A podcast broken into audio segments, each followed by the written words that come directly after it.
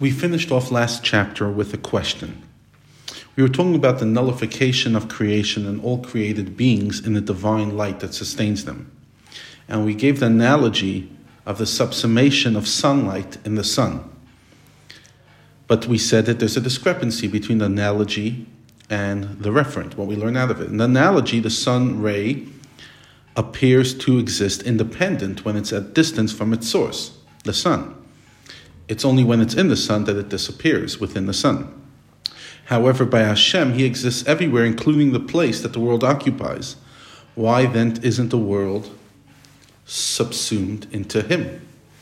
And the next three chapters will explore this idea.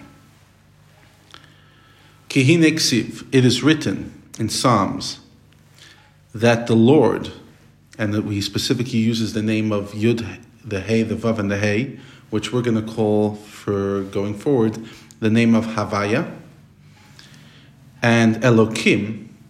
So we said that the Lord, Havaya, God, Elokim, is a sun and a shield. So let's focus on the structure of this verse.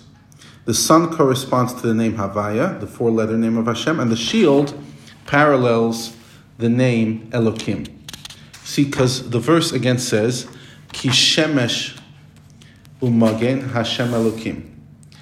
That Hashem, Havaya, Elokim, is a sun and a shield. What's a shield?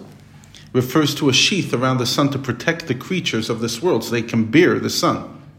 As the rabbi said, in the world to come, Hashem will remove the sun from its sheath. The wicked will be punished by the intensity of the heat. So just as the sheath shields us from the sun, so does the divine name Elohim shield the divine name of Havaya. Why does the divine name of Havaya, the four-letter name of Hashem, need shielding?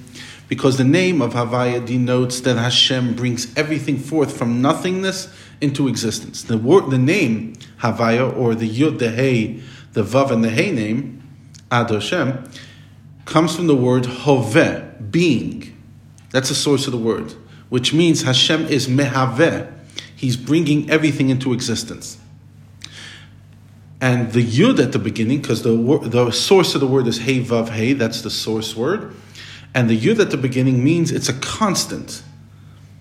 It's converted into the present perfect, meaning that it's continuously being brought into existence.